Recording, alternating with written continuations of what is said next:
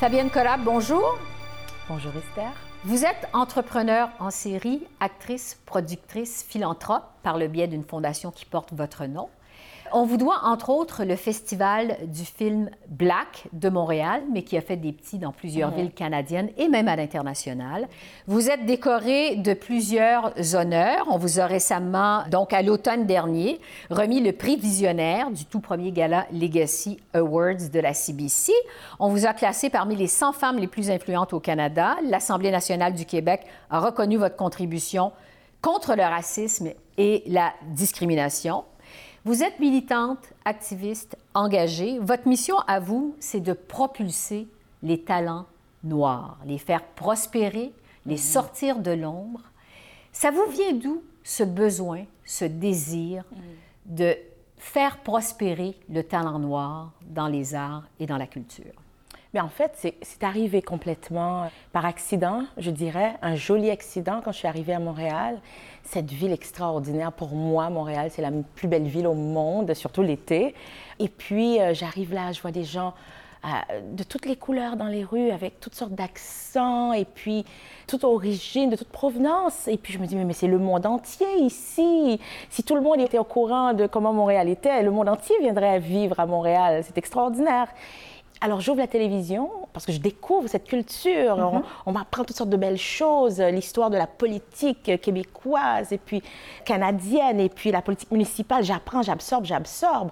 Et puis j'étais jeune comédienne, mhm. très connue dans mon pays, d'Haïti. Mhm. Et j'arrive ici pour conquérir l'Amérique en plein cœur de Montréal. Donc, vous êtes arrivée ici en 2003, c'est ça? Alors, je retourne en Haïti, je fais mes papiers, j'arrive résidente permanente ici, 2003, je m'installe, j'essaie de conquérir l'Amérique ici, et je trouve ce Montréal exceptionnel, extraordinaire, comme je disais, avec tous les, beaux accents, les couleurs, les origines des gens de mhm. partout. Je dis, c'est extraordinaire, la plus belle ville au monde. Et du coup, je commence à tomber amoureuse littéralement de cette ville. Et je commence aussi à essayer de comprendre comment ça fonctionne, comment je vais pouvoir travailler ici et apprendre le milieu. Et j'ouvre la télévision. Tout est tout blanc. L'image que je voyais dans les rues ne se reflétait pas à la télévision, encore moins au cinéma québécois. Et là, il y avait un problème parce que le cinéma et la télévision doivent être le miroir de la société où on est. Oui. Et ce n'était pas le cas. C'est comme si on prenait un miroir, on se regarde et puis on voit le voisin dedans, tandis que c'est nous qui sommes en face. Mhm. Donc on dirait, mais il y a un problème avec ce miroir, ça marche pas. Eh bien, c'est exactement ce qui se passait avec la télévision. Et là, j'ai pas fait grand cas de ça tout de suite, c'était un choc. Je me suis dit, bon, je vais continuer à travailler, à essayer d'aller dans des auditions, etc. Et c'était tellement difficile, c'était, il n'y avait pas de place pour quelqu'un comme moi. J'étais considérée comme euh, une jeune, belle fille immigrante avec un accent qui arrive ici. Donc c'est là que je me suis dit, ben, j'ai une idée, on va faire venir des films d'Haïti. On va les passer ici. Tout le monde va connaître le cinéma haïtien, mais quelque part, des gens du milieu vont aussi découvrir mm-hmm.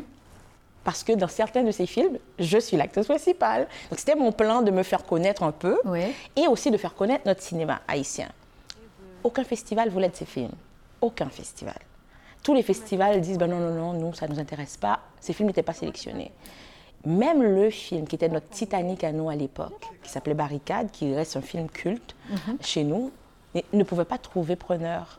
J'étais triste, j'étais déçue, j'étais découragée, j'étais honteuse parce qu'avant de partir, j'ai promis en Haïti, dans tous les journaux, que je quitte pas Haïti. Haïti va être toujours dans mon cœur. Je vais réussir là-bas. Je vais être un succès. Puis comme ça, je vais vous rendre fiers. Puis je vais vous mhm. emporter avec moi partout, etc. Et là, c'était un constat d'échec personnel de voir que je ne pouvais pas avoir des auditions, je ne pouvais pas avoir des grands rôles, je ne pouvais pas travailler. Mhm. Et là, qui était ma dernière carte de passer les films, ici, ça ne mhm. marchait même pas. Donc c'est là que je me suis dit, Montréal a besoin d'un autre festival. Et c'est là que vous avez fondé le festival du film Black de Montréal. À l'époque, oui. c'était le Festival du film haïtien de Montréal, mhm. qui était le premier projet de la Fondation Fabienne Nicolas qu'on a créé parce qu'on voulait une organisation euh, à but non lucratif qui était très, très, très euh, forte pour Mhm. porter ces projets-là. Qui est devenu le Festival de film black. Qui est devenu cinq ans plus tard le Festival du film black, qui s'est ouvert Oui. et qui est devenu bilingue, qui est devenu le plus grand festival du genre au Canada. Parce que là, c'est Et- présenté dans plusieurs villes canadiennes, ce festival. Ah, ce festival-là a permis à chaque grande ville canadienne d'avoir leur propre festival du film black.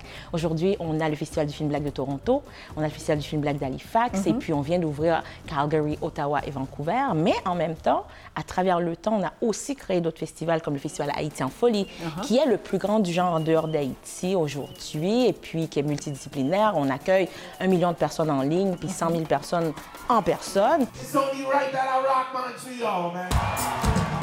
c'est devenu un vrai mouvement. Oui. Mais j'avais pas de plan d'affaires, j'avais pas anticipé tout ça. C'est parti d'une frustration personnelle. Et là, les gens ont vu ce besoin, se sont joints à la cause et aujourd'hui, on a diffusé des milliers et des milliers Oui. d'artistes. Est-ce que vous trouvez justement que la diversité, elle est beaucoup plus présente à l'écran aujourd'hui qu'elle ne l'était quand vous êtes arrivé en 2003? Oh, ça, c'est indéniable.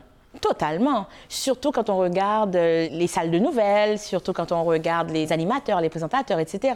On voit une nette amélioration. Du côté de la fiction, on voit aussi, mais je me dis, si je suis capable de dire, ah, j'ai vu un tel, un tel, un tel et une telle, c'est-à-dire qu'il n'y en a pas assez. Tant qu'on Ouais. on soit capable de les nommer sur les doigts d'une main, c'est-à-dire qu'il n'y en a pas assez. Il y en a pas assez, c'est intéressant parce que vous savez qu'il y a plusieurs observateurs qui jugent que la diversité, c'est rendu qu'on en fait une obsession. Qu'est-ce que vous répondez à ça? Moi, je pense que l'inclusion doit être une obsession. Je pense que l'inclusion, c'est pas quelque chose qui arrive naturellement. On doit y travailler. Si on veut que les femmes soient représentées, on doit y travailler. Ça doit être une obsession. Si on veut que les minorités visibles soient représentées, on doit y travailler et ça doit être une obsession. On n'y arrivera pas sinon. Pendant tellement d'années, ça n'a pas été une obsession et regardez où est-ce qu'on était. Donc, c'est la seule façon de s'en sortir. Et puis, une obsession, si c'est pour une bonne cause, si c'est pour arriver à la parité, si c'est pour arriver à l'inclusion massive, euh, des gens qui n'ont jamais eu la voix au chapitre, qui n'étaient pas représentés, Mhm. c'est une belle obsession. Je vais vous entendre sur le wokisme, ce mouvement dont on parle beaucoup par les temps qui courent et qui nous arrive des États-Unis, né dans la foulée euh, de la mort de George Floyd, et qui fait qu'on est devenu plus éveillé aux causes de justice sociale et au racisme. Qu'est-ce que vous pensez, vous, de ce mouvement, le wokisme? Moi, je pense que c'est un mot qui a été un petit peu galvaudé. Je pense qu'il y a autant de définitions du mot wokisme aujourd'hui qu'il y a de définitions du mot féminisme. Je pense que les gens bien intentionnés, qui sont du bon côté de l'histoire, ça veut dire les gens qui se mettent sur la ligne de front aux côtés des plus démunis, des plus faibles et de ceux qui n'ont pas de voix pour se battre pour l'équité et la justice sociale, trouvent que c'est un mouvement extraordinaire. Ouais. Puis se fout complètement de ce que d'autres pensent, parce que l'idée, c'est de faire avancer les choses dans la bonne direction. Ceux qui ont d'autres agendas ont tenté de galvauder le mot et de lui donner euh, des définitions qui n'ont rien à voir avec ce que c'est vraiment. Tout comme il y a des gens qui ont pris un malin plaisir au fil des ans à diaboliser le mot féminisme aussi. Donc moi, je pense que l'idéal, c'est de ne pas seulement s'arrêter à est-ce que c'est du rockisme, est-ce que c'est ça le rockisme, qu'est-ce que c'est que le rockisme, etc. D'aller au-delà de ça. Ouais. Est-ce qu'on veut une meilleure société? Est-ce qu'on veut une société juste, équitable, inclusive, euh, qui donne la place à tout le monde? Ben, c'est ça, ben, travaillons là-dessus. Ça m'amène à vous parler euh, du racisme systémique Mhm. parce que, bon, on sait qu'au Québec, le gouvernement euh, au pouvoir euh, nie l'existence de ce phénomène du racisme systémique. systémique, c'est relatif à un système dans son ensemble. Est-ce que l'ensemble du système de l'éducation, du système de la santé est raciste? Moi, je pense que la réponse, c'est non. l'a fait également dans la foulée de la mort de Joyce Echaquan, cette euh, Atikamekw qui est morte dans des circonstances révoltantes dans un hôpital de Joliette, au Québec. Malgré tout, le gouvernement continue à nier l'existence du racisme systémique. Est-ce que vous pensez qu'il y a du racisme systémique au Québec? Le racisme systémique existe dans toutes les sociétés occidentales. Donc, c'est un peu partout. C'est pas propre au Québec. Et moi, je dis souvent, les Québécois sont les gens les plus ouverts que j'ai eu à côtoyer de toute ma vie. Puis j'en suis une Québécoise haïtienne aujourd'hui et fière de l'être. Mon mari blanc, je lui dis tous les jours, toi, tu es Québécois de vieille souche, moi, je suis Québécoise de nouvelle souche. puis on rit là-dessus. Puis, je veux dire, on a tous des biens inconscients. Le racisme existe partout sur la planète. Ça peut se manifester différemment euh, d'un pays à l'autre, d'une civilisation à l'autre. Mais le racisme systémique, mais mon Dieu, c'est présent. Quand, Donnez-moi un exemple de vous, de la façon dont vous avez vécu le racisme systémique. Je pense que beaucoup de gens vont se retrouver quand ils vont euh, cogner à une porte ou appeler pour un appartement, puis qu'on décèle un accent, puis qu'on leur dit que ça. moi, je n'ai pas vécu ça. Euh, J'ai eu la chance de ne pas l'avoir vécu. Toutefois, euh, je connais beaucoup de gens, dès qu'ils ont un accent différent, euh, au téléphone, eh bien, l'appartement, du coup, est déjà loué. Ou ils arrivent et c'est pas eux qui vont avoir l'appartement, c'est sûr et certain. Beaucoup de gens, parce que leur nom, c'est Mohamed ou d'autres choses, c'est pas leur CV qui va se retrouver en haut de la pile non plus. Quand c'est la personne qui est minorité visible qui est payée moins cher, quand c'est la personne qui est minorité visible qui n'aura pas la promotion, quand c'est la personne qui est minorité visible qui n'aura pas l'appartement, ou qui... Tout ça, ça fait partie du racisme systémique. Je vais vous dire un cas qu'on a vécu, nous. À la Fondation Fabienne Cola, nous avons tous ces festivals-là partout à travers le monde et surtout au Québec où nous avons plusieurs événements, activités et des programmes aussi de mentorat parce qu'on veut former la relève du cinéma euh, black au Canada pour que notre industrie puisse en avoir plus de réalisateurs, puisse en avoir plus de producteurs, etc. Donc, on met énormément de fonds et d'énergie là-dessus, surtout grâce à nos partenaires comme Netflix, la Banque nationale, Téléfilm Canada, la Sodec, etc. Et là, pendant tellement longtemps et jusqu'à aujourd'hui, on se bat pour dire à beaucoup de décideurs, ben, à impact égal, on veut un financement égal, puisque le gouvernement canadien, notre système a décidé que la culture, c'était une priorité et de le financer à, à même les fonds publics. C'est pas juste pour nous, c'est tout le monde, c'est partout. Donc on se dit, si j'ai le même impact, si j'offre les mêmes indicateurs, pourquoi je dois mériter un financement plus petit? Ouais. Vous savez que par le passé, pas maintenant, personne ne le dirait aujourd'hui, mais j'ai eu à vivre des gens qui nous ont dit Ah, je regarde les photos euh, de tel festival que vous faites, je vois qu'il y a une majorité de gens euh, euh, noirs, donc ça a l'air communautaire votre affaire. Nous, c'est du mainstream. Qu'est-ce que c'est que le mainstream? Il faudrait que tout le monde soit blanc sur la photo. Et ça, c'est des choses qu'on n'entendrait pas aujourd'hui, mais je l'ai vécu, ça. Je l'ai vécu, ça. Et donc, quelqu'un qui dit que le ra- racisme systémique n'existe pas, c'est vraiment quelqu'un qui ne le vit pas et qui est très loin de- des gens qui le vivent tous les jours. Et je pense que c'est une occasion manquée pour le gouvernement parce qu'au lieu de passer beaucoup d'énergie à dire qu'il n'existe pas, c'est plutôt de dire, ben, vous qui pensez que ça existe, venez m'expliquer. Qu'est-ce qu'on peut faire pour le changer? Parce que c'est inacceptable. Ouais. Moi, je me serais attendue à ce genre de réaction de notre premier ministre. Vous êtes immigrante. Je veux vous ramener à la campagne électorale au Québec. L'immigration a donné lieu à des propos controversés. Le premier ministre du Québec a dû s'excuser en- pendant la campagne électorale d'avoir fait un amalgame entre immigration et violence. Les Québécois sont pacifiques. hein. Ils n'aiment pas la chicane, ils n'aiment pas les extrémistes, euh, ils n'aiment pas la violence. Euh, donc, euh, il faut s'assurer qu'on garde ça comme c'est là. L'immigration, c'est une richesse pour le Québec. Et euh, j'ai jamais voulu associer euh, l'immigration et la violence. Son ministre de l'Immigration a dit des faussetés par rapport à l'immigration, que 80% des immigrants qui viennent s'installer au Québec, s'installent à Montréal, ne travaillent pas. Monsieur Legault a aussi dit euh, devant la Chambre de commerce que ce serait suicidaire de faire entrer plus d'immigrants au Québec. Si on augmentait le nombre d'immigrants alors que le français est en déclin, ben ça serait un peu suicidaire pour le français. Donc, euh, moi, je pense que euh, tout le monde comprend ce que ça veut dire. Comment avez-vous réagi quand vous avez entendu ces paroles? Penser qu'il peut tenir ces genres de propos, moi je pense que c'est complètement cohérent avec le gouvernement que nous avons. C'est un gouvernement qui a été très cohérent par rapport à tout ce qu'ils disent, hein.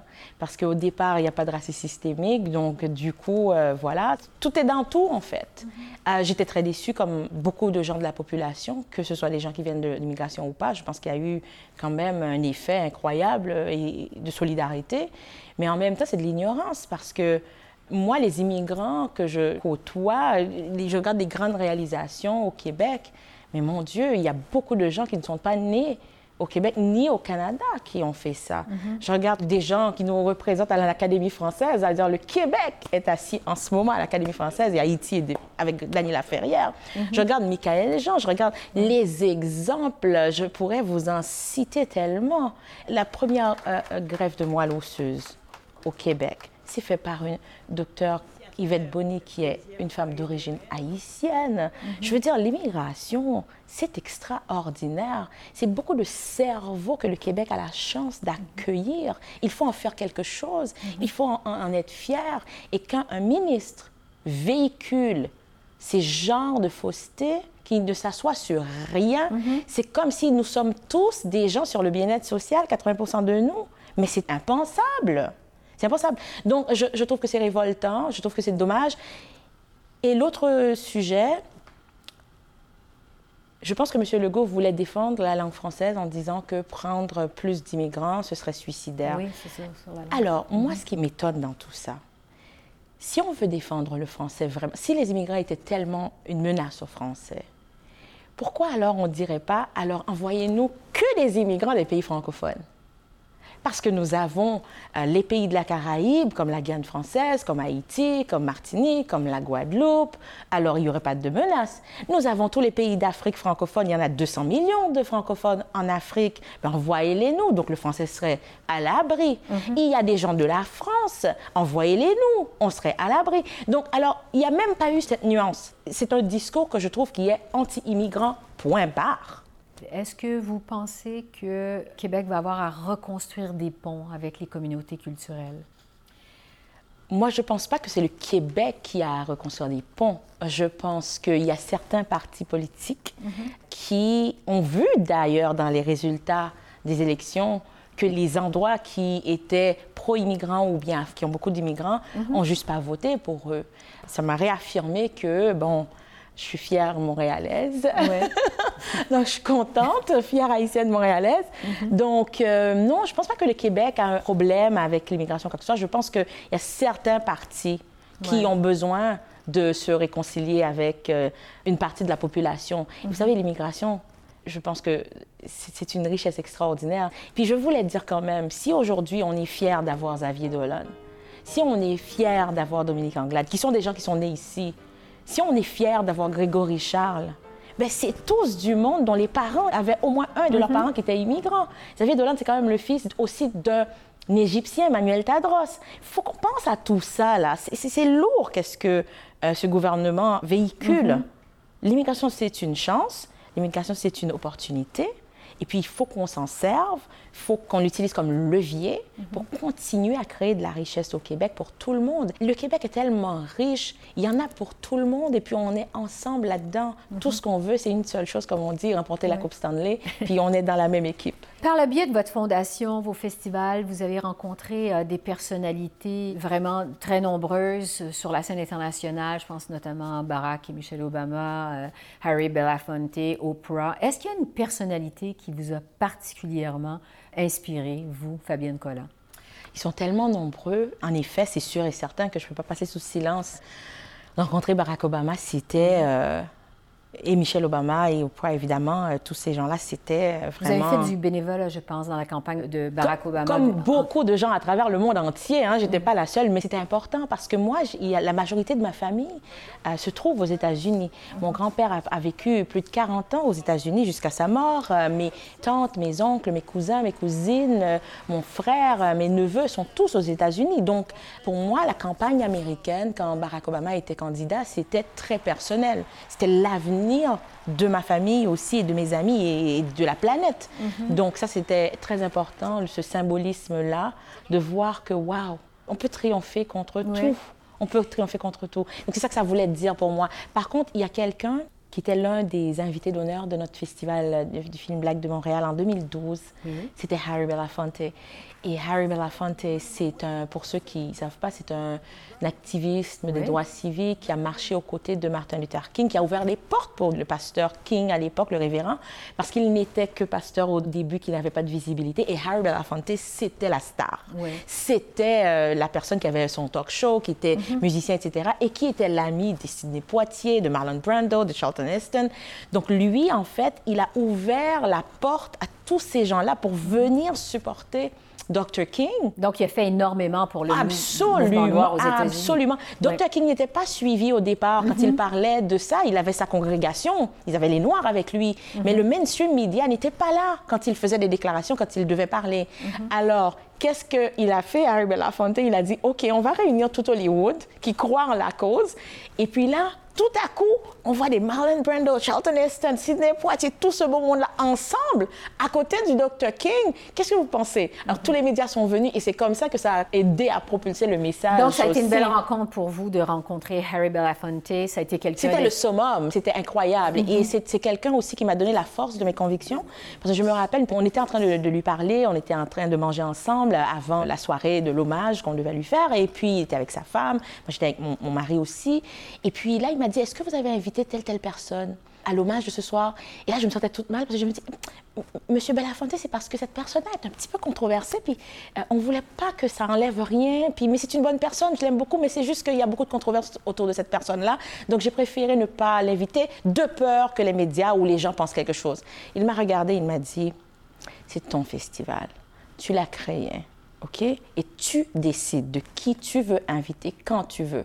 Whatever feels right for you and to you, you do it, quel que soit ce que les gens disent. Il m'a enlevé un poids sur les épaules, il m'a ouvert la porte à me tromper, à prendre des, des décisions qui étaient en lien avec mes convictions. Ouais. Et c'est depuis lors, tout ce que j'ai à faire et à dire et les positions que j'ai prises, c'était pas parce que qu'est-ce que les gens vont penser, etc. C'était qu'est-ce que moi je pense. évidemment, je demande conseil, évidemment, j'ai une bonne équipe autour de moi, mais au bout du compte, c'est fini ces affaires de ah qu'est-ce qu'ils vont penser, qu'est-ce qu'ils vont pas penser. Donc ça, c'était un cadeau qu'il Ouais. m'a donné en fait. Donc, ça a été une rencontre visiblement marquante. Vous êtes, euh, Fabienne Collin, bon, une militante, euh, Oui. une personne passionnée, une personne engagée qui œuvre à faire changer les choses. Je vous écoute et je suis surprise que vous ne vous soyez jamais présentée en politique. Est-ce que vous y avez déjà pensé? On m'a déjà demandé, on m'a déjà invité. Plusieurs partis différents m'ont approché.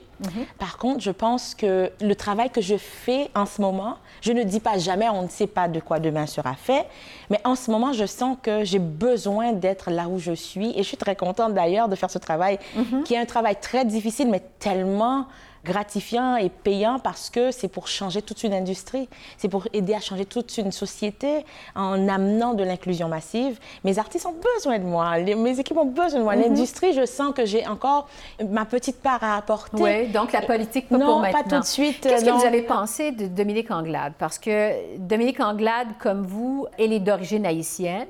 Elle est née ici, mais d'origine haïtienne.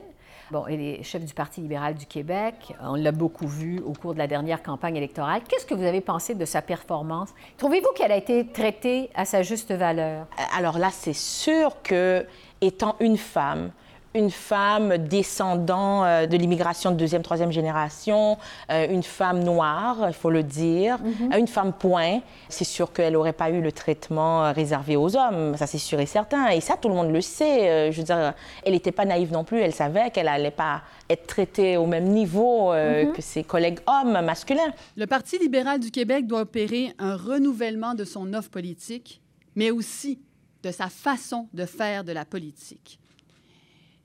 Et on n'a pas le luxe d'être miné par des intrigues internes dont les Québécois n'ont que faire.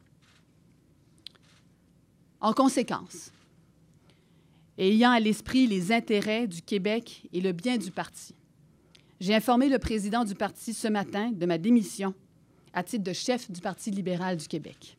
Mais j'étais fière de voir justement qu'elle a ouvert la porte et qu'elle est allée, qu'elle a donné tout ce qu'elle pouvait. Elle était authentique, elle était juste, elle était euh, très efficace, je trouvais, avec ce qu'elle défendait, et sa proposition politique, etc.